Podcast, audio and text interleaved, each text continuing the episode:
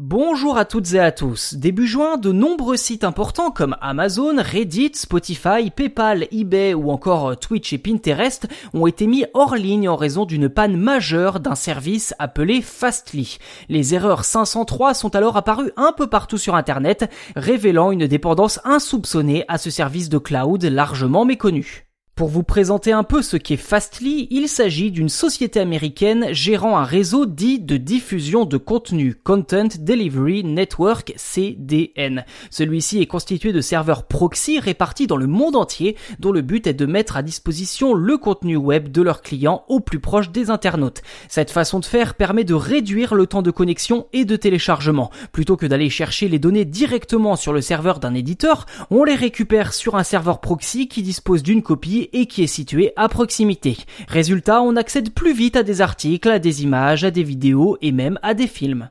Les services de ce type sont bien évidemment très pratiques, ce qui explique pourquoi la plupart des sites commerciaux les utilisent aujourd'hui. Le souci, c'est que le marché du CDN est dominé par une poignée d'acteurs seulement, Akamai, Cloudflare, Fastly, Amazon CloudFront et Verizon Edgecast.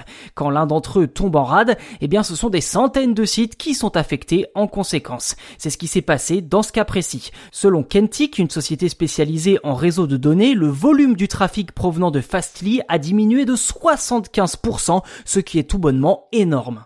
Mais pour autant, on ne peut pas parler d'une panne du web et encore moins d'une panne de l'internet. Le dysfonctionnement observé est resté circonscrit aux clients finalement, certes qui étaient nombreux, mais seulement de Fastly. Et comme le résume l'ingénieur réseau Stéphane Bortmeyer sur Twitter, l'internet a très bien tenu, l'écrasante majorité des sites web marchaient. Et tant que Fastly n'aura pas mené une enquête approfondie, il sera très difficile de déterminer la cause de cette défaillance. Et il est également très important de souligner qu'il ne s'agit pas forcément d'une attaque malveillante pour ceux qui auraient imaginé des scénarios catastrophes. Il existe en fait de nombreuses raisons techniques pour lesquelles un CDN peut tomber en panne et les cyberattaques n'en sont qu'une parmi d'autres.